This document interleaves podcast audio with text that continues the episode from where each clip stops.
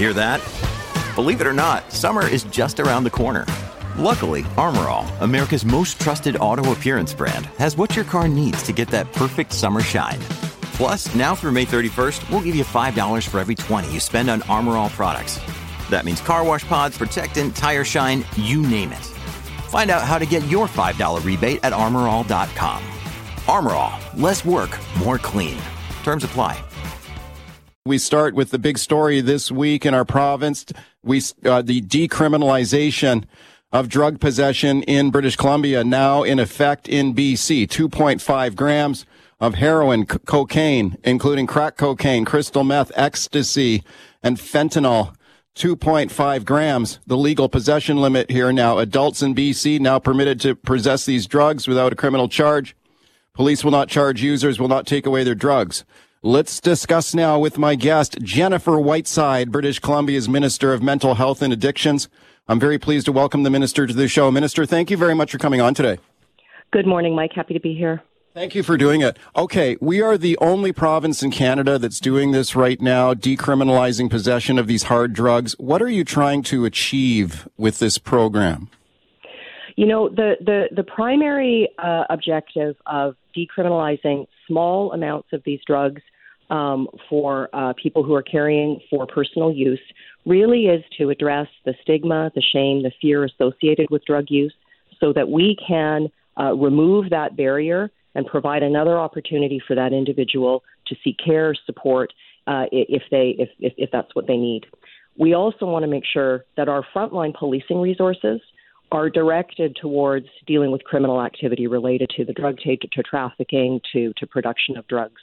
And really, Mike, this responds to a call that has been made for many years from people with lived and living experience, from public health, from frontline uh, uh, physicians who care for uh, for people with substance use issues, from law enforcement. So really, this is the product of uh, of a very diverse range of stakeholders coming together um, to, to work this through and make this happen. Okay, when we talk about that, reducing that stigma as the, the primary goal here, how do you intend to measure that? How do you intend to determine whether the, the stigma or shame around drug use has been reduced and that the program has been successful?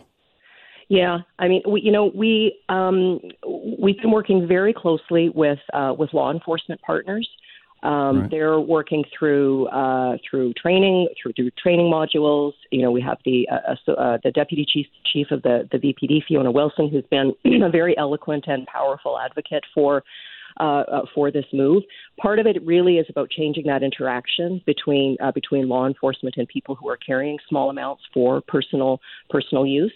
And there will be an opportunity in that interaction for um, for police to be to become part of uh, the um, pathway to um, to care and support, to connect them with health authority resources uh, in their local area, um, so that folks can reach out for that. And we okay. have uh, substance abuse navigators now in health authorities at the other end of a phone to help uh, to help folks when they get that call. Okay, I guess I'm just trying to figure out how the program is going to be measured or monitored and what kind of data you'll be collecting and sharing with the public because I know yep. that's that's part of your commitment here. Yeah, so uh, if, if, absolutely. Yep. Right. So so on on the stigma issue which, which you identify as the primary goal here, like are you going to like poll the public on it or something or how do you measure well, that? Eh, well, one one of the measurements will be um, are we seeing an uptick in um, in folks reaching out and calling uh, for uh, for help for access to um, services provided through health authorities, through our community partners who provide um, substance use care and treatment? Uh, what what are we seeing through those? What are we see What are we seeing coming up through? What are police reporting about their interactions on the ground? Right. And importantly, we have public health and physicians involved in this process as well. What are what are they seeing happening with people that they are providing care for? Right. Speaking to BC Addictions Minister Jennifer Whiteside on the decriminalization of drug possession in BC. So, so speaking of people getting help, like I, I think that's uh, certainly an honorable goal here to get people into treatment. If someone's listening to this show right now, if they're addicted to drugs or maybe a loved one is a family member, a friend is addicted, can they get help right now? Like if they phone the ministry today, can they get into a program? I, what I'd like them to do is to go to wellbeing.gov.bc.ca where they will be able to see all of the resources that are available in their region. They can go to that website, the front page of that website. Um, you know, they're able to input the, the region that they're in, the city, the community that they're in, um, you know, click on that community, and that will go to where um, to where there are services are, are, are available. In some areas, there might be virtual services available, or there will be other sort of bricks and bricks and mortar um, services available. And uh, I, you know, I think, Mike, there's no question that you know we've invested. We we made in a historic 500 million dollar investment in 2021 to stand up more services across the continuum, from counseling to treatment beds to detox beds. Right uh, uh, to you know to child and youth mental health, expanding the Foundry network. And we know we need to do more. We know yeah. that, uh, that that more is needed because we know that uh, that, that that the crisis is is deepening and uh, we we have to continue uh, to make the investments and to stand we, up the services and find the staff to staff those services as well. We cover we cover this a lot in the show, and, and, we get a lot of calls from people who say that they have trouble getting any kind of help from government or, or the health ministry to get help for loved ones. Like I'm taking a look right now at the recent report from the Select Standing Committee on Health, and it mm-hmm. says right in the report that the members on this committee uh, noted extended wait times and a lack of resources for treatment and recovery. Minister, let me play a clip here for you from a mother who spoke recently to Global News about trying to get her, her drug addicted son into treatment. Here's what she had to say to Global News, and I'll get your thoughts. I've asked for, begged for support from different government agencies, and no one would help him. No one would help him, and he's spiraled out of control. We hear this a lot, and I'm sure you've heard it too. Like, what do you say to people who say they've tried and they can't get they can't get help? Yeah, and I'm uh, first first first and foremost very very sorry for the situation that that that, that mother and her and her and, and her child are are in. Um, I, I and I do I do hear from uh, from folks about um, struggles of accessing help and you know the also the, the the dynamic that we see of you know when when are individuals ready to reach out for help? And sometimes they get to that step and then they then they might step back. There's no question that we need to do a better job, and we're working to do a better job on coordinating um, coordinating access to the services that are there, so that there's a stronger pathway between um, uh, between community services and health authority and health authority services. And really importantly, and this is again kind of cycling back to why the decriminalization effort is important and reducing stigma and fear is important, because we need to have mental health and substance use really integrated into our primary care system. We need frontline primary care um, providers to really be in a position to know I, you know, if somebody somebody shows up in my office, I do a screen. I think they've got a problem. I need to know where to connect them for care, and that is work that is also underway. What do you say to the argument that uh, drug possession, especially in the city of Vancouver, has already been effectively de- decriminalized for years? That the Vancouver Police Department say they don't charge people for possession of these small amounts of drugs for, for many years now. And the, and the situation in the city is, is just gotten worse every single year. It's the worst it has ever been. Uh, let me play a clip here for you from the, the federal conservative leader on this point, Pierre Poilievre, who was on the show yesterday, who, who was very, uh, very much an opponent to what you're doing here. And, uh, then I'll get your thoughts. Pierre Poilievre on yesterday's show. Hard drugs have largely been decriminalized in Vancouver now for five, six years. That's when the federal Liberal government the provincial NDP and the then NDP mayor basically told the cops, "Don't enforce the law. If you find some someone with fentanyl, heroin, uh, or other hard drugs, just let them go." And what has happened? Well, take a, a, a walk down the east side. What do you say to a minister? Yeah, well, I say that, that that's just wrong. It's just actually simply wrong. Um, while, while there's uh, while there has been direction to um, um, to uh, to uh, law enforcement to um, to not arrest in for situations where in situations where people are carrying small amounts for personal use, we do know that police have continued to seize drugs and continue to seize um, harm reduction uh, supplies that individuals may be carrying with them. And we, we, we know that that is the case in Vancouver. Um, that there have that there have continued to be seizures of one or two uh, people carrying one or two grams. So uh, that is and that that that that's an important uh, that's an important point here because what doctors have said to me is that uh, they have a concern about the potential risks of a situation when one of their patients has procured a supply, and perhaps that is a safe supply that they've procured, Yeah. and they have an encounter with the police. That drug gets seized. They need. They then need to go pro- procure another supply somewhere, and maybe that second supply isn't as safe. Maybe it's got a high, you know, a high do- a high uh, concentration of fentanyl in it. So there's a risk there that has been uh, explained to me by physicians as as as a concern. So the the the the, direction to, to to police now to not not only not charge but not seize drugs is a very important element um, of this of this process. And you know, I'd say that what we have seen over the last couple of years, over the course of the pandemic, is absolutely a deepening of this crisis in the context of a global pandemic that fundamentally shifted access to care for people, how communities could function in terms of you know our ability to gather and, and, and get to and, and, and get together. And um, there, th- those have had profound implications for the toxic poisoning drug crisis, no question. But if you go back to 2019 and you look at the results of the work that we did in 2017 and 2018 when this ministry was first stood up and our government first started to take really to pull together all of the, the, the services and all of our efforts to really focus in on this issue, we started to see some real progress. We saw we saw toxic drug poisoning deaths reduce in 2019 for the first time in years. And okay. that, so we know that what we were doing was working, and we know that if we double down on those efforts, we can make that progress again. Minister, thank you for your time today. I appreciate it. Thanks so much, Mike. Have a good day. Take care. Hey, it's Ryan Reynolds, and I'm here with Keith, co star of my upcoming film, If, only in theaters, May 17th. Do you want to tell people the big news? All right, I'll do it. Sign up now and you'll get unlimited for $15 a month in six months of Paramount Plus Essential Plan on us. Mintmobile.com slash switch. Upfront payment of $45 equivalent to $15 per month. Unlimited over 40 gigabytes per month. Face lower speeds. Videos at 480p. Active Mint customers by 531.24 get six months of Paramount Plus Essential Plan. Auto renews after six months. Offer ends May 31st, 2024. Separate Paramount Plus registration required. Terms and conditions apply if rated PG. I keep talking about decriminalization of drug possession in BC. You heard my conversation there with the provincial minister responsible. Let's check in with the opposition now. Elenore Sturko, Liberal MLA, Surrey South. Elenore, thank you for coming on. My pleasure, Mike. Good morning. Good morning to you. What do you think of the rollout of this and the way this has been handled here? Oh my gosh. You know, particularly listening in, listening to Minister Whiteside throw out numbers about how much they've spent on services. We're talking about a government that said, oh, you know, we spent $500 million on addiction. Um, but yet we had just heard yesterday 2,272 people have died last year in our province. And this is a government that was ready to spend a billion dollars on a museum.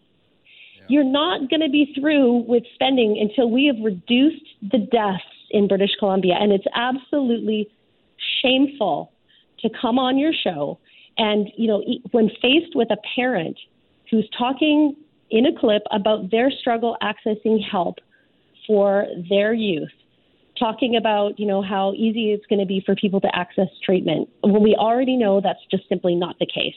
Okay, well, she directed people to go to this well-being uh, .gov.bc.ca website for mental health and addiction services. So when you I go, like it. I'm, like I I'm looking did at it. it. Yeah, I'm looking at it right now too. So when people go on there, like if they're looking for help, do they get help on this site? You know what? I when I was listening to that, I was like, you know what? I'm going to check it out because if it's if it is just as simple as a couple of clicks away, um, you know, I'll be very impressed. It's difficult to navigate, and I I would argue that a person who is very sick, someone who is not um, familiar with navigating these type of systems, is going to struggle. And we're already knowing that you know with the stigma that definitely exists reducing that will help people to reach out for help. But it has to be there and it has to be easy to access, has to be something that people can afford. And, you know, what are we talking about potentially vulnerable people that might not have access to get online and try and do a virtual session somewhere? It's, you know, they had an obligation in their agreement with the federal government to enhance services and access to those services in healthcare, and it doesn't exist. One in five people in British Columbia still don't have access to a family doctor. And for many people, the one that they would be most comfortable reaching out for an intimate and private healthcare issue would be a family doctor. Okay, I, think uh, we've heard from a lot of people that it's difficult to access these services. There are long waits. There are shortages of services that are they're not available. Uh, on on the basic issue though of decriminalization of drug possession, you support that, right? The official opposition supports decriminalizing drug possession, correct? We support a pilot to make sure that this is the right way to go. You know, there are um, and that's what this is. This is this is a pilot a project. Pilot. Okay. Correct. But, you know, we are um, interested definitely in the Portugal model, which includes decriminalization in favor of administrative penalties, which directs people towards um, increase access. And in Portugal, I can tell you that um, in consultations with them, they said the one thing that they did was make sure that services, treatment, counseling were just they were overflowing with abundance in those areas so that as they reduced stigma as time went on people had the ability to to access those services and they also implemented an administrative system that would help compel people into those services when necessary. So we're in favor of a pilot because we want to reduce stigma and of course we want to save lives. There's nobody arguing against saving lives. Um, but you know, I think just taking one piece of you know an internationally acclaimed model and then thinking that you're done your work is absolutely not the case. Thank you for your thoughts on it today. I appreciate it. Always a pleasure, Mike. Take care. All right, here we go now with the cost of living in Vancouver, the most expensive city in Canada. Yes, the latest numbers just out from Numbeo, which is an international cost of living database. And once again, we have the dubious distinction of being number one on this list, the most expensive city in Canada. Okay. What are people doing about it here? Well, according to some Vancouver moving companies who track moving destinations, lots of people are choosing to move to Alberta. There's a spike there, people moving to points in Alberta from Vancouver. Also, some people taking a look at Vancouver Island, especially if you can work from home. If people have that mobility option, yeah, you can buy a house or a condo for a lot cheaper somewhere else not too far away from Vancouver, just a ferry ride back, right? You know, lots of people are taking a look at that. I got Limor Friedman standing by to discuss. First, have a listen to this here now. Remember these ads from the Alberta government? Listen to this. Hey, Vancouver. I never in my wildest dreams thought I'd leave you and move to Edmonton, but I had this great job opportunity, so I came here in 2019. And so far, I've been pleasantly surprised. The people here are friendly and helpful. The food scene is amazing there's plenty of stuff to do. And I bought my first house for just over 400,000, which is kind of like a cherry on top. Alberta is calling. Learn more at albertaiscalling.ca. A message from the government of Alberta. Yeah, the government of Alberta wants you to move there. I guess a cheaper cost of living would be nice. The only problem is you have to, you got to move. You got to live there. You got to live in Alberta. Okay, let's discuss now with my guest, Limor Friedman. Limor is the founder of Vancouver in the Box, which is a Vancouver moving company. I'm very pleased to welcome Limor to the show. Hi, thanks a lot for coming on today. Hi, Mike. Thank you for uh, having me today. And yes, you're right. I guess Alberta is calling in Vancouver as we're listening. And we decided uh, to compare the last three years the numbers of how many people moved where, what was the trend, mobility trend, especially because of the pandemic, because it changed a few things. And then I found something that was really interesting and new to me. We know that usually people are moving kind of everywhere from BC to Quebec and uh, Saskatchewan and other provinces, Ontario. But and and during 2020 there was about six and a half percent of our clients moved everywhere in BC. Nothing sticks out.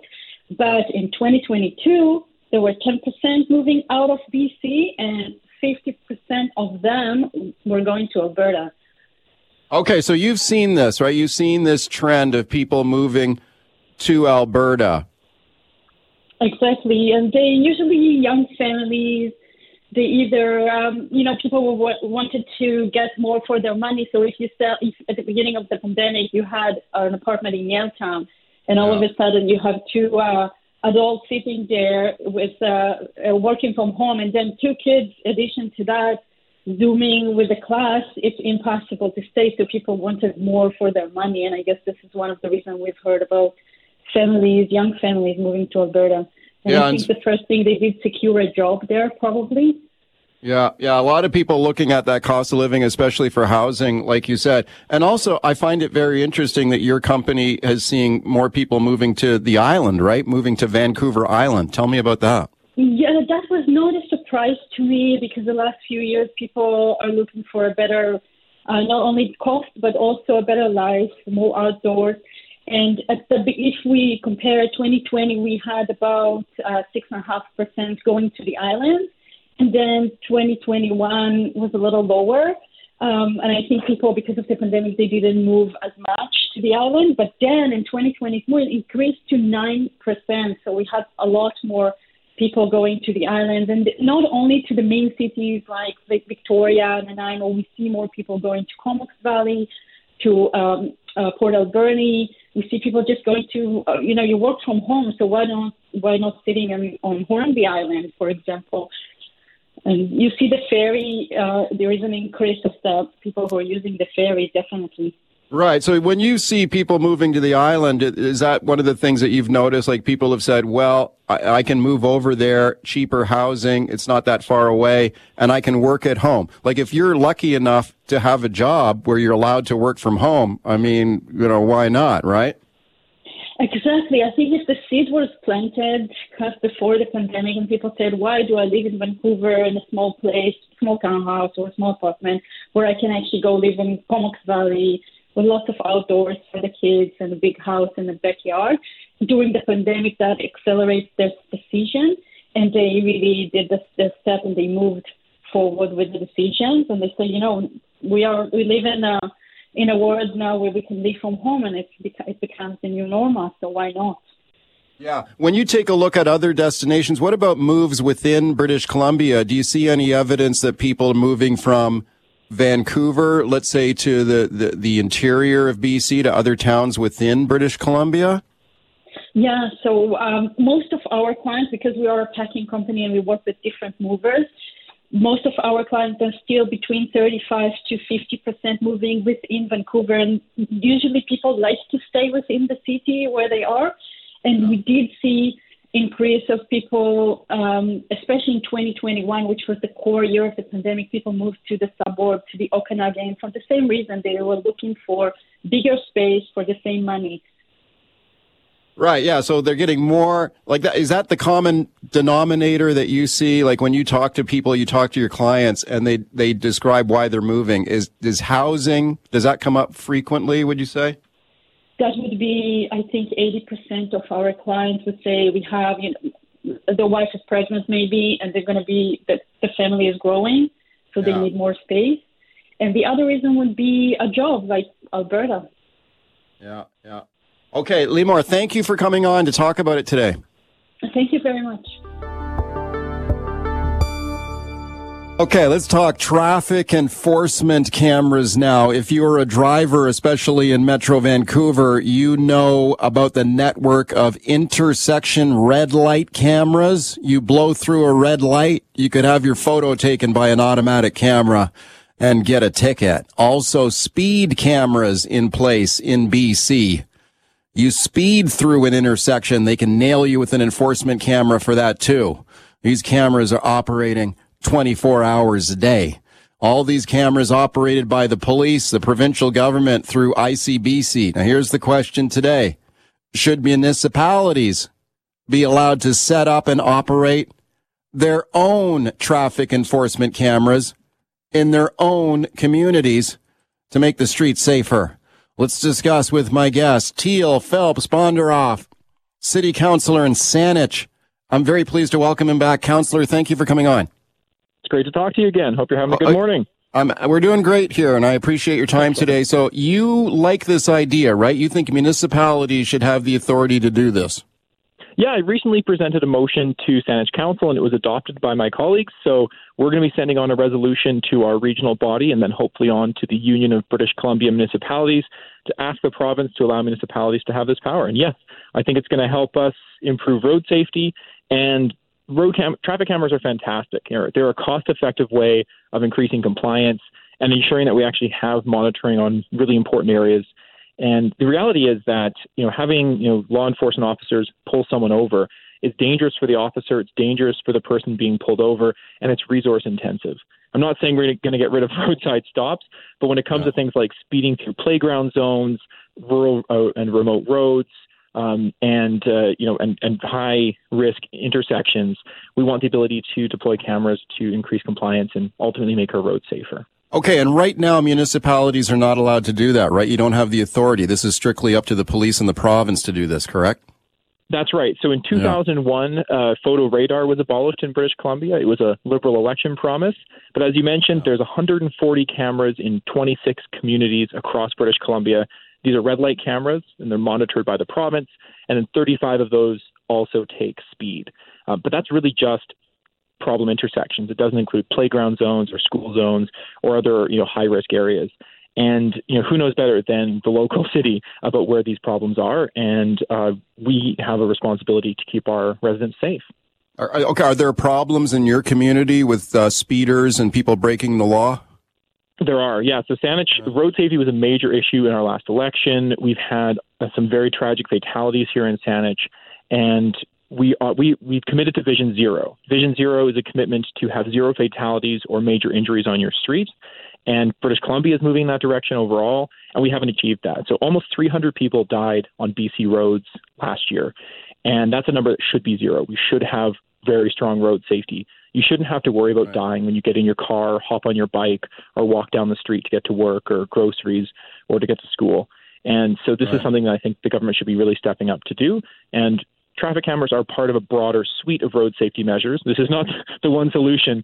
Uh, there's, yeah. there's lots of different solutions that include education, design, better laws, but monitoring and enforcement is part of that. Okay, there's a lot of municipal authority right now over local traffic, road maintenance, road design. Policing is ultimately a municipal jurisdiction, local policing. So right now, you know, if your local police department thinks that uh, there's a lot of people speeding through a school zone. Can't they send a cruiser down there and ticket some people? Yeah, absolutely. And so, yeah. and they do. And our, our law enforcement's really great for picking the most problem areas in the municipality. But as you said at the top of the hour, they can't do that 24 hours a day. And that's really resource intensive. Having a highly trained law enforcement officer sitting out in a car grabbing people who are speeding through a playground zone doesn't seem to be a very responsible allocation of resources when they could be a camera. Um, we could still pop a few cars out in different places, and we still will, but we also don't have the law enforcement capabilities to monitor all playground zones and all school zones. And we see people yeah. tearing through those regularly and endangering the lives of our residents. And and it's expensive and it's also dangerous. You know, you, you hear stories of, of law enforcement, you know, officers getting struck by cars when they're pulling someone over on the side of a highway. Mm. Um, and you know, it's dangerous for people being pulled over as well. So I think the goal here is to, and, and I should mention that you know traffic enforcement cameras are used around the world. Like BC is a weird outlier in Canada uh, for not having them for so long, and the technology has also come in leaps and bounds since the early 2000s. You know, when we talked about photo radar, that was a single point in time of you know photo, how fast you're going at that second. Maybe you were just speeding up to pass that semi on the highway, or you're going a few kilometers over. Now they have average camera uh, there's two cameras. The first one takes your speed a couple kilometers down the road. The second one takes your speed. It averages out your speed and allows them to calculate mm. if you were actually speeding over that stretch of road. And there's a lot of other technology that's emerging as well. So I think that's uh, yeah, it's it's much more cost effective to enforce uh, laws on our streets, and the laws are there to keep us safe. Speaking of Saanich City Councilor Teal Phelps Bondaroff, he feels that municipalities should have authority to set up traffic enforcement cameras. Let's listen to a couple of clips here, Councilor. Get your thoughts here. Now, this is Solicitor hmm. General Mike Farnworth. So this is the top cop for the province, and he's a big believer in these intersection cameras that are operated by the province right now. Here's what he has to say about them. It's about improving safety and it's about in, you know reducing the number of crashes, which means you're reducing the number of fatalities, you're reducing the number of the number of injuries. Okay, I'm sure you would agree with him. And now, now here's the other side of it. Now, like people will say, and we'll open the phone boards on this and see what people think. But you know, every time you hear about setting up more of these speed cameras or enforcement cameras, people say this is a cash grab. This is like, this isn't about safety. This isn't about saving lives. This is about raising money. It's about raising revenue for government. So have a listen to this. This is Chris Thompson. He is with a group called Sense BC, and this is what he says. It's exactly photo radar with a couple of minor details changed. But at the end of the day, you've got a system that's designed to take photos of people's cars and get them to give the government money. Teal, what do you say to that? Well, first of all, the, the, the first point that uh, Mr. Farnworth was saying, Minister Farnworth was saying is true. 60% of crashes in British Columbia occur in intersections, according to ICBC. So, you know, the intersection cameras is a good step, and it's something that I applaud. Um, and what I'm proposing is we go a bit further and we actually have the ability to look at places like playground zones and school zones. As far as Chris's comments go, the, the question, of course, is you're only paying money if you're breaking the law. And the goal here is to increase compliance and to make our roads safer. And what you actually see in places that have installed traffic cameras is their road safety improves. So there was a Cochrane review, which is a big meta analysis of 35 studies. And it found that the average reduction of speed as a result of installing cameras was 1 to 15 percent. And the portion of vehicle speeding went down between 14 and 65 percent. And the crashes went down between 8 and 49 percent and the serious fatalities went down between 11 and 44 percent. And basically, wow. when people reduce their speed, it saves lives. And so all the research indicates that when you're driving faster, your crash rate goes up. And when you're driving faster, the seriousness of the injury that could occur when a crash occurs goes up as well. And okay. so we want people following the law. And the goal is if people are paying worried about paying money, then yeah. don't speed. And that's a critical component. And then our roads are safer. Okay, but right now the system we have, we have a limited number of these cameras. Uh, the government has expanded them, but right now there's kind of a cap on them. There is some strict rules around where they can be located. There is signage required, so motorists have to be warned that these cameras are in place. So it's not like they, they you know, they're springing a fast one on you. They, they, they, but they tell the public exactly where these cameras are located. If you suddenly say, okay, now municipalities all across BC, you guys go ahead. You guys can set up these cameras too. Uh, you know, I, I, can just see politicians with dollar signs in their eyes right now saying, let's set these up in our town, man. We can make a ton of money. So how do you prevent this from becoming like oversaturated, become speed cameras everywhere? Well, I think the critical thing you just mentioned is, you know, the provincial government has regulations around how these cameras are deployed. And yeah. if they are allowing municipalities to do that, they're not going to just make it a free for all. It's not going to be Mad Max, the, the camera's road, as it were. Um, we're going to see legislation requiring municipalities to put up things like signage. And I think that's a good thing, right? The goal here is to get people to slow down and to obey traffic laws. It's not to catch them out going, you know, 0.5 kilometers over the speed limit. And so signage helps. And you see that in the Well, well, how, how much over the limit would trigger a ticket in your mind? Like, would you have to be going like 10 clicks over the limit before you get a ticket? Well, this is something that, of course, you would have to resolve, you know, within the legislation. Um, my understanding would be, you know, there's an aver- there's always a little bit of wiggle room, but not too much. You know, there's a speed limit, right? It says 30 kilometers an hour. That means that's the maximum you should be going. Um, and I wouldn't, you know, you know, speculate on like you know one or two kilometers over. I think that's a there there'd be some uh, some flexibility that you'd build into the system there to accommodate what about normals. What about what about the fairness argument? Because I hear about this too. Like, let's say, you know, let's say it's your car, but your kid is driving your car that day and your kid blows through a red light or you, or you loan your car to your, your neighbor or something and someone else is driving and they get the ticket. Then you get the ticket in the mail because you're the owner of the vehicle, right? Is, that's not fair. I mean, if you probably wouldn't want someone driving your vehicle at an unsafe speed, and uh, I mean that's going to put a lot of peril to your vehicle. The ticket's a lot lower than a massive accident, you know, an ICBC uh, uh, cost there. Um, and that, I mean, that's sort of one of those things where you know, if you got your kid driving out in, their, in your car, you want them to be obeying the law, and oh. so it'd be a deterrent, safe, right? Like we don't, yeah. I mean, the whole point is to deter people from breaking the law. As we continue talking about traffic enforcement cameras with my guest, Saanich City Councilor Teal Phelps Bondaroff, should municipalities be allowed to set these cameras up? Lots of calls. Peter and Burnaby. Hi, Peter. Go ahead. I had a chance to dispute a red light camera ticket, uh, noticing that the light seemed to switch really quickly. Had a little bit of free time on my hands. So I went and checked several lights through the community. And the difference between going uh, green to red amongst the cameras in the area varied from a couple of seconds to four seconds. And when you think about speed and you think about going through, that's a significant piece of this. So, Teal, respectfully, yes, your intent is positive. You want to avoid accidents, and you're right about what you've said. But you know what? Unfortunately, Mike's point is, uh, is absolutely relevant because at that particular light, it was at the base of a hill, and it was a oh. perfect place to catch people. Oh, it's like a speed trap? Exactly, only yeah. with a camera. Yeah, yeah. Teal, what do you think I, of that? When I hear some Yeah, well, I hear something like that. I, I think of two things. One um, is you know is you can see it as a speed trap. You could also see it as a danger point where people could die, and we should be following the law. But the other thing is, you are right. There has been some studies looking at red light cameras in the United States when they outsource it to private companies.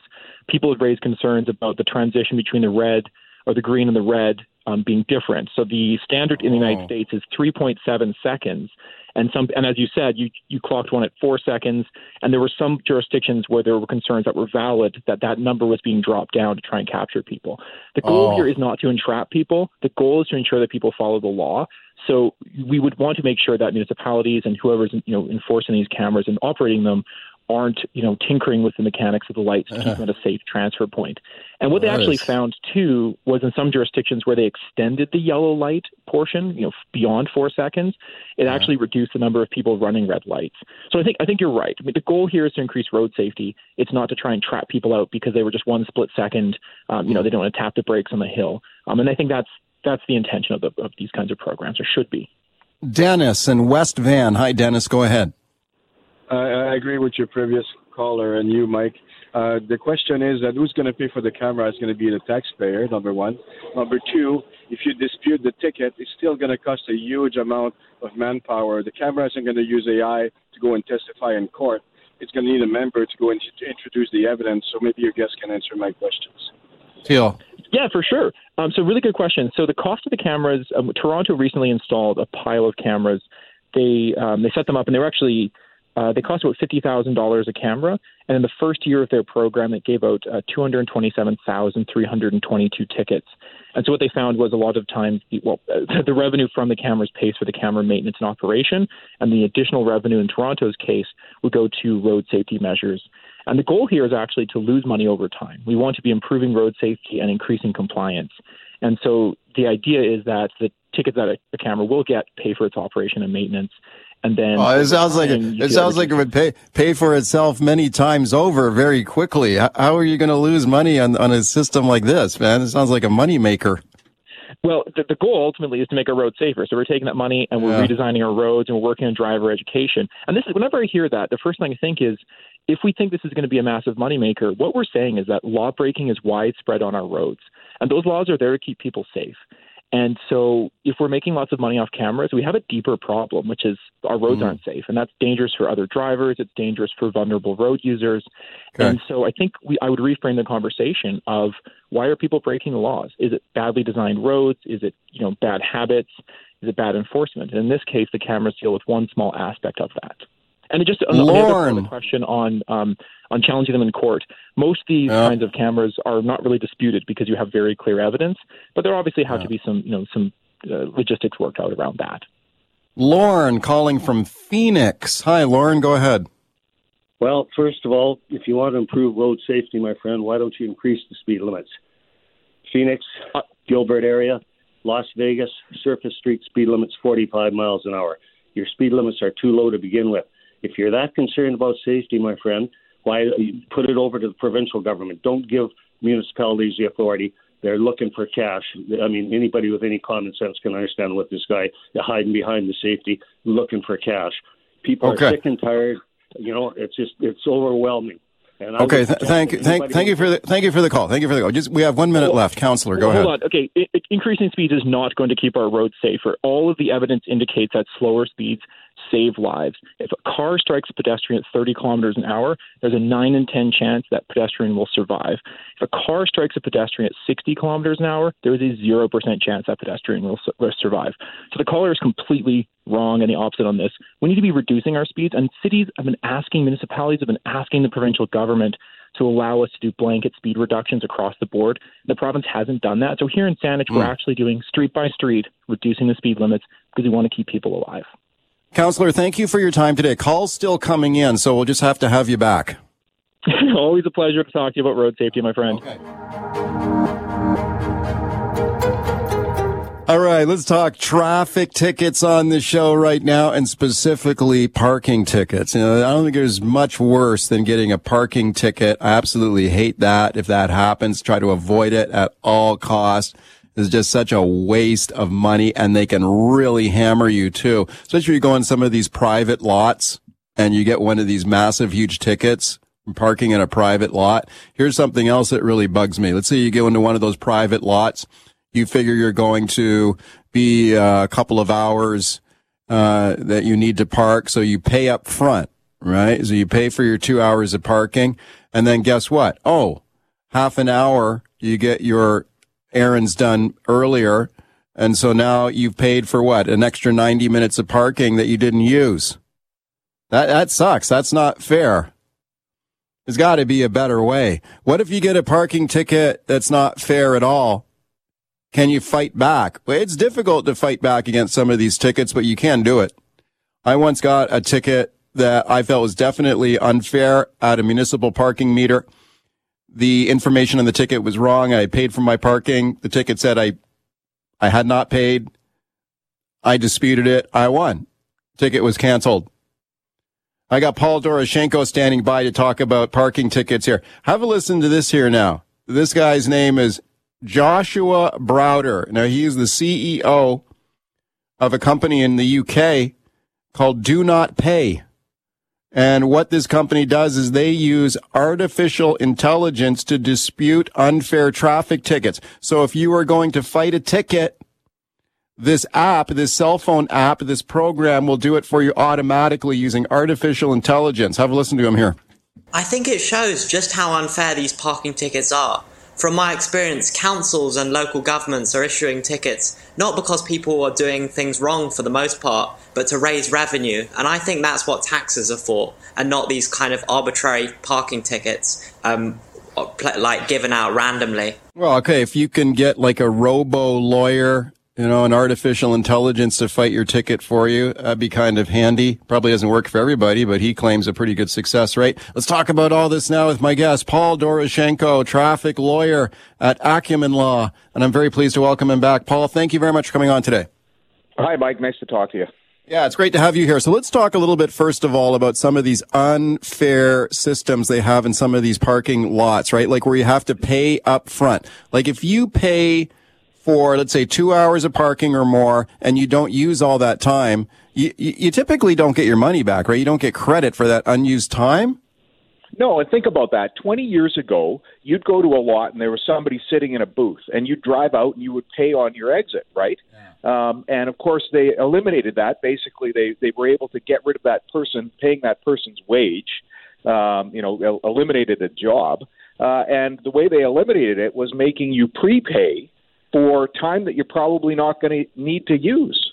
Um, and so there's very few locations now where you're not expected to prepay for a bunch of extra time.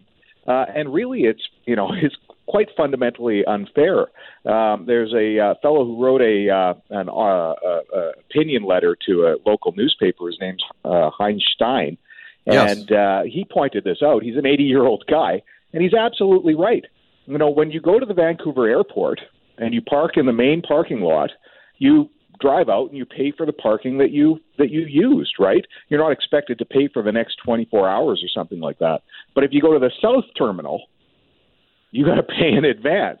Oh. So, you know, if you're flying on uh, uh, out of the south terminal, you've got to pay for days in advance. And and if you get back at one o'clock, you know, 1 p.m., you have to pay for the day, or 1 a.m. You have to pay for the day you know, if you're parking there for a couple of days. And really, okay. like, you're thinking about the fairness of this because yeah. they're double dipping, right? Like they're using that same spot. Somebody else is coming when you drive out and parking there, and they're getting paid twice. Again, right. they don't have to pay for the labor, and it's just because they've been able to automate this um, and be able to, you know, come up with systems. And and we've sort of casually gone along, and we've all been sort of willing to accept this. And this fellow pointing it out he's right. you know, he's right. Yeah, no, absolutely. And the same thing was going through my mind. The, the, exact words you just said there is this double dipping because you think about it now. Let's say you, you finish your errands early. You're leaving the parking lot early. You've paid for that parking lot for two hours. You're leaving after half an hour. Well, guess what? Someone else is pulling into that spot behind you and now they're paying for the same time. So yeah, they're double dipping. Maybe they're even triple dipping. If that guy, if that driver leaves early, the next guy comes in and maybe you're getting the third person to pay for that spot. So it turns sure. into like they, triple dipping. Yeah, and they get the benefit of the technology that allows them to do this, but they don't go the one step further, which is the technology that's pretty simple that when you drive out, it sees you drive out by you know captures your license plate and that only charges you for the time that you were there. That would be easy to do, but there's no motivation for them to do it. And I think the only way you could persuade uh, to, not even persuade them, would be to compel them by legislation. The provincial government would have to step up and say, you know what, this is a consumer protection issue, and Yeah. we don't want people paying for something that they're not getting. Uh, and the parking lot should only be able to charge for for the actual service, and it is a service, right? And there's also a simple technological answer to this because there are parking apps on cell phones that can be used now, and I've used them before too, where you pay for the time that you use. So when you finish parking, you can click on your app and you can get any kind of leftover fees. If you've overpaid, you can get a refund. I mean, it is not rocket science. We can figure this stuff out. Absolutely. There's a hundred different ways you can do it, even if you don't have the app.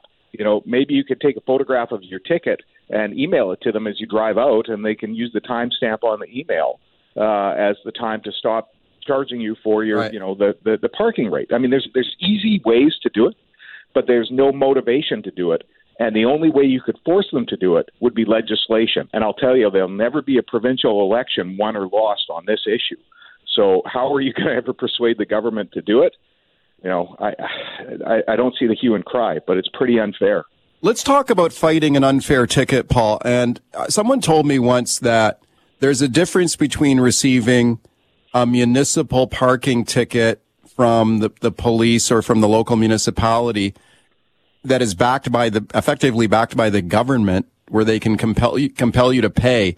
But if you get a parking ticket on a private lot, then that is I've been told that's like different. That's all, that's actually not really much a ticket. It's more like a like a contractor or a receipt that you've been given. Can they can they hunt you down? Like let's say you get a fine for overstaying in a in a private parking lot. Can they sick like a debt collector on you if you don't pay? Well, I mean, they can try all sorts of different things. Uh, you know, it, it, there's there's a couple of issues there. Uh, we have a civil resolution tribunal, and if they wanted to take you to the civil resolution tribunal on a contractual breach, that would be their remedy. Uh, you know, if they're claiming that you're bound by that contract because you parked there, uh, there's probably a various different defenses that that uh, one could advance in those circumstances. I mean, the point is that you know you don't want to be in a situation where you're obtaining parking by fraud by not paying. But if you go there and for some reason, uh, you know, you go over by five minutes and you end up with a ticket, uh, you know, should you have to pay $146 when the actual loss to the parking company is five minutes worth of parking? Um, and really, Yes. that is the the fundamental issue, right? like that's what it comes down to. So, you know, in my view, you should only have to pay for the extra parking, and that has been the position that I've taken for a long time. The parking companies take the position that this is a contract. Well, you know what? Let them fight it out at the Civil Resolution Tribunal. They can they can bring their Okay. claim against you. So let's say you park five minutes overtime. Let's say you park, you pay for an hour of parking and you park for an hour and five minutes and then they write you up for a ticket. So you're saying that you should just be able to what, send them a check or whatever for the five minutes worth of parking. And that, that would be a fair resolution of that. Well, I Right. think it is, and I've done that in the past. You know, it's been a, a while since I've done it. Uh, I know other people have ended up with uh, with battles with them, but most of the time it's a settlement, right? You know, it's an they're they're alleging a contractual breach. You're alleging that there isn't a contractual breach, or if there was, they're seeking a remedy that's outside of the uh, the the realm of something that's fair or reasonable. Uh, and uh, you know, basically, you're you know you're you're defending it, and you're making them an offer. If you send them a check, you make them an offer. If they accept the offer, which frankly, in my submission, would be the wise thing to do, uh, because that's fair. Then uh, then it's done, right? All right, we're talking parking tickets with my guest, Paul Doroshenko. Lots of phone calls here. Let's get right at it. Leighton calling from Langley. Hi. Hi there. Um, I had a couple of quick things. Uh, one is, like, how do they even get your address? I, I think ICBC gives it to them, which I don't think is right. And the other point is, I don't really think it is a real ticket. I'm talking about, like, from Impark, because what legal right do they have to give me a ticket? All you have to do is just don't park in their lots anymore, and they won't tow you. But I don't know if they have legal right to make you pay a ticket. Paul. Well, uh, parking companies getting access to ICBC database, uh, that is a big concern. Um, of course, they do have access uh, to some limited extent to be able to find out, you know, who's related to that plate. They've got to be able to do that to provide that service. Uh, one wonders what information they get, how much information they get, but yeah, they do get information, uh, and uh, it's not really clear to me what uh, you know what the limits are to that. With respect to them issuing you a ticket, I mean, what is it? It's basically a demand letter. It's a demand letter that they're putting on your car saying, look, you you violated the terms of our contract and this is what we're saying are the damages and this is, you know, aggravated damages because the contract says this. That's their position. Uh, of course, you know, uh, the convenience of being able to park at an at a Impark uh, might persuade you to uh, to try and resolve that so you're not going to get towed next time. Let's go to Sam in Vancouver. Hi, Sam. Go ahead. Hey, how you doing? Um, Good. So I, I'm going to tell you how I deal with tickets. Whenever I go to a parking lot or a meter at the city of Vancouver, I always pay. However, if I get a ticket, I never pay the ticket. And Paul can attest to this. He can, he can tell me if I'm right or wrong. But what ha- what the deal is is they have two years to collect the the fine or whatever they allege, or take you to court, and the debt goes away after two years. So I never pay them. I get the letters, I ignore them. And it goes Hmm. to they call my phone. It goes to you know my junk mail. And i just don't pay them. And every year my little trick is i go and pay 20 bucks and i change my license plates. And i start fresh again. Man, okay? oh, man. so there's a system out there mike. You got to know how to play this system. And most people don't want it. And and paul can tell you they cannot even the city of vancouver they cannot put this on your property tax nothing there's no way to collect it and i just Okay. the tickets are so egregious i just don't pay Paul, is this is all this true? Uh, no, I will tell you, a colleague of mine had a warrant for his arrest once for unpaid traffic tickets, um, and uh, in the city of Vancouver, uh, they uh, they won't let it go for forever. Uh, they'll figure it out. They're not stupid. You know, the uh, government has been governing for forever, and we've had we've had parking regulations for forever, and they've thought about every little trick that you can possibly come up with. Well, what Uh, about what about Sam? What about Sam's trick there? He changes his license plate. Yeah, they, they they know that. They'll figure it out. They'll tow Yeah. his vehicle. Um, so you know what happens is they know even if you, I've got five cars, right? If I drive a different car, they know, uh, and they just will tow your vehicle next time, and they can do that, and then you end up paying your stuff in Oh, order boy. to get your vehicle out. I mean, it's not. Uh, the other thing is like again, I would discourage anybody from setting out to to violate the law, and if you've Yeah. got a uh, parking ticket at a meter, uh, you know, uh, uh, contact the city, which you can do, uh, and you may be able to resolve it with that way. When it comes to a private lot, of course, that's a different a different angle. Let's go to John in North Van. Hi, John. Go ahead. Hey, how you guys doing? My um, my issue is with Easy Park. They're a private uh, private firm. I parked there, and when I punched in the my license plate number, I, I was off by one letter. So when I got back to my car, there was you know sixty eight dollar ticket there, and it says right on the back of the ticket, if you punch in your license plate wrong and want to dispute this ticket, and they give you an email and a phone number. So I said, oh, that's fine. I'll just go home and phone them and email them. Number one, they don't answer your call. They don't answer your phone calls when you phone the number. You, you go on hold for 15 minutes. So you get 15 minutes of Barry Manilow music, and then it cuts off. They just cut you off. Okay, listening try to Barry Manilow is probably probably worse than the fine. Uh, Paul, what do you think?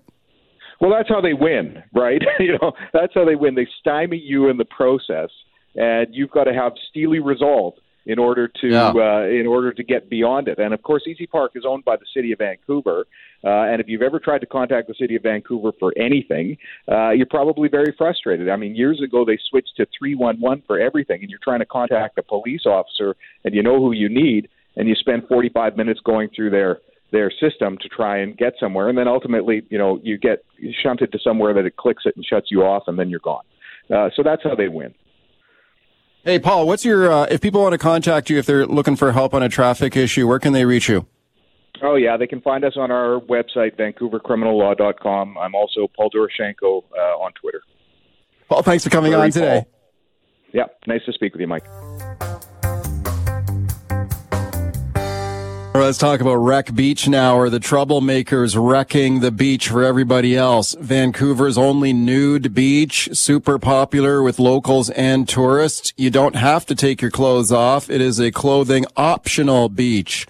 very popular, especially in the summertime. You can understand why. If you're going to go au natural, be nice if it's warm out. But is Wreck Beach a victim of its own success here? Lots of problems down there. Have a listen to this report from Global News reporter Jordan Armstrong. BC's most famous nude beach needs more police patrols. So says the local government body responsible for maintaining Wreck Beach. A staff report going before the Metro Vancouver Regional Parks Committee tomorrow states that visits to the beach west of UBC are up 44% in five years. And with that, they say, are more issues with crowd control, overdoses, and beach fires. All right, let's discuss now with my guest, Judy Williams from the Wreck Beach Preservation Society. And I'm very pleased to welcome Judy to the show. Judy, thank you very much for coming on today. You're very welcome. Judy, you were a legend down there. Boy, how long have you been down there with the with the Wreck Beach Preservation Society now? Well, it's been over 30 years. yeah. I thought so. Good for you. I think that's awesome. Judy, let me ask you about the, the situation on the beach right now. You heard in that report, number of visitors up over 40%. What have you been seeing down there? Well, it's been extremely busy and uh, but fairly peaceful. I mean, when you have large crowds and you're bound to have some interactions, but basically the the regulars down there um, uh, help keep the peace. Okay, is it kind of like you know self policing down there? I mean, if someone starts causing problems, what? How do you guys work it out? Well, it depends on the individual. It depends on the individual whether they have um, emotional problems or whether they have had too much to drink or imbibed uh, otherwise. Um, I think it, it, it, it, it when we need to step in to keep the peace, we do. Mm-hmm. What do you think about the idea of more police officers down there? I think that it's um, probably uh, overreaction. I don't think that we need an increased police force because the, the the police who are down there, they're pretty darn nice people, and uh, they work with the beach community, not against it. Okay, is it difficult access for the police down there? Like, I'm wondering if there's, let's say, someone has an overdose down there. Um, is it difficult for paramedics to get down there? Because I think it's what 300 steps down those stairs. Well, it's more than that. Uh, what- Okay. What can happen is the hovercraft is is sort of our ambulance, and, and it can get people in there very quickly if need be. Okay, and is that work? Is that working well? Well, it is if the hovercraft is available and not on another run. But that's the that's the rub. That's the problem. Okay. It would take um, uh, paramedics um maybe five minutes to get down to the base of the trail if they're really really moving. we heard in that report there, Judy, that there's a, a request for more police officers uh, because of the problems, booze, drugs, overdoses, beach fires. So, I mean, there obviously there are troubles down there as you described there, but you don't think it's as bad as all that? I don't think it requires a stepped up police presence. I think that the police who do come down are fairly um, known are known to the beach community and they work together. I don't think it's as severe as what they're saying. Okay. And I, I, don't know that we need increased police presence. I really don't. I mean, Wreck Beach is a place of peace. Yes, it has its problems, but what beach doesn't have its problems? It's just the fact that we're nude that is the, I think, the stumbling block for authorities. Really? You think it's because it's a clothing op, it's a nude beach? You think the police, you people get targeted down there? Um, targeted? No, I didn't say that. Oh, okay. Well, I'm sorry. What is your point there you're making? the point I'm making is that if people are well behaved and uh, not a problem, then we we um, the police have their beat. They come down. They're they're um, they're there to just be a presence, and just the presence alone is enough, I think, to keep most people in line Mhm. if they're getting a little rowdy. But I know that we do appreciate the police presence. We do appreciate the medics who come down. We appreciate the hovercraft who provides emergency service, ambulance service, if you like, because it's our it's our ambulance. If someone is really severely hurt. Um, but that's if the hovercraft isn't on another call, like say Yeah. in Nanaimo or something. Speaking of Judy Williams, Wreck Beach Preservation Society. Judy, I know there have been concerns over uh, development down in that area in the past, and, and your group has has spoken out about that. Is is there um, is there talk of a road being built down there for easier not- access to the beach? Well, there better not be a talk of a road because we'll block it. It's as simple as that. No roads to Wreck Beach. Well, that's you're I'm pretty firm on that. my- I'm I'm prepared to put my body and my naked body right in front of any bulldozers that would try to to make a road down there. We don't Uh, want uh, a road. We don't need a road. Have there been have there been efforts over the years to try and develop down there? Oh, there have been yes, and Yeah. we've met them all, Mm-hmm. and uh, and we'll continue to meet them all. I mean, the preservation of that beautiful, wondrous beach is is the the purpose of the Wreck Beach Preservation Society to preserve it in as nearly a natural state as we can. And uh, you know that means no access roads, even if it's an emergency access road, because it wouldn't. There was no. There would be no way that you could block uh, the general public from using the emergency access road.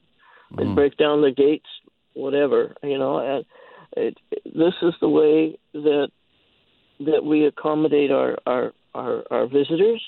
They are welcome, but they have to understand it's a remote beach, and there's not going to be roads with ambulance. Our ambulance is the hovercraft when when it becomes very very necessary, and uh, then we have what we we call our Sherpas, uh, who are are our vendor uh, carriers, and uh, they can help take people up to the top of the stairs if necessary too.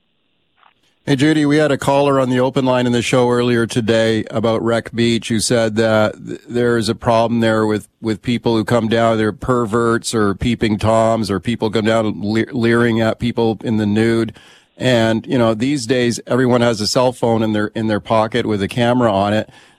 I remember in the old, in the, in pre, pre cell phone days, it was it was a lot easier to detect if someone was taking photos of nude people down there. Is that is that a difficult, more difficult problem these days? Well, with the cell phones, it, it can be a problem. But if we know, if we find anybody who's um, uh, uh, uh, taking photographs with without permission, uh, their cell phones sometimes end up in the salt water. Oh, So I would advise people who want to just come down and be peeping toms or to take illegal photographs without permission, then better leave their uh, cell phones at home, or they might lose them.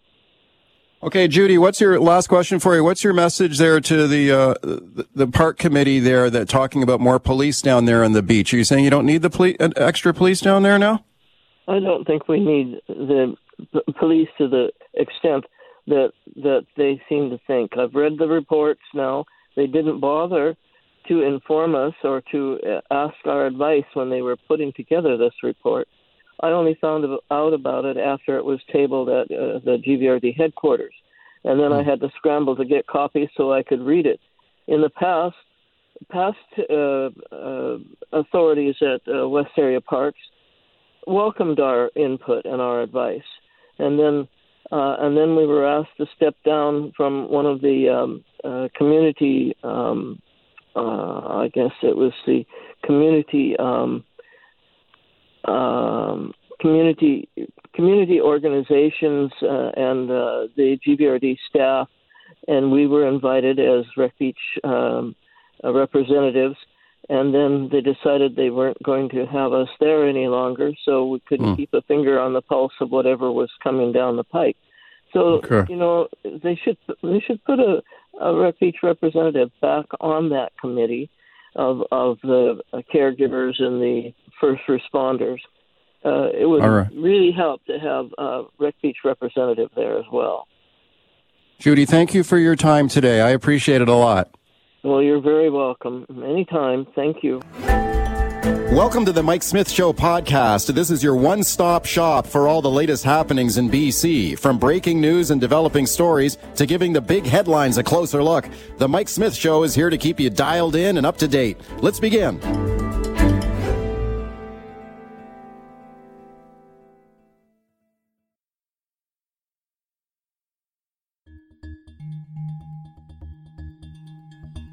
Thanks for listening to the Mike Smyth Show podcast. Can't wait for the latest episode to drop? Tune into the show live from 9 to noon on 980 CKNW. Want to reach out to me personally with a question or comment?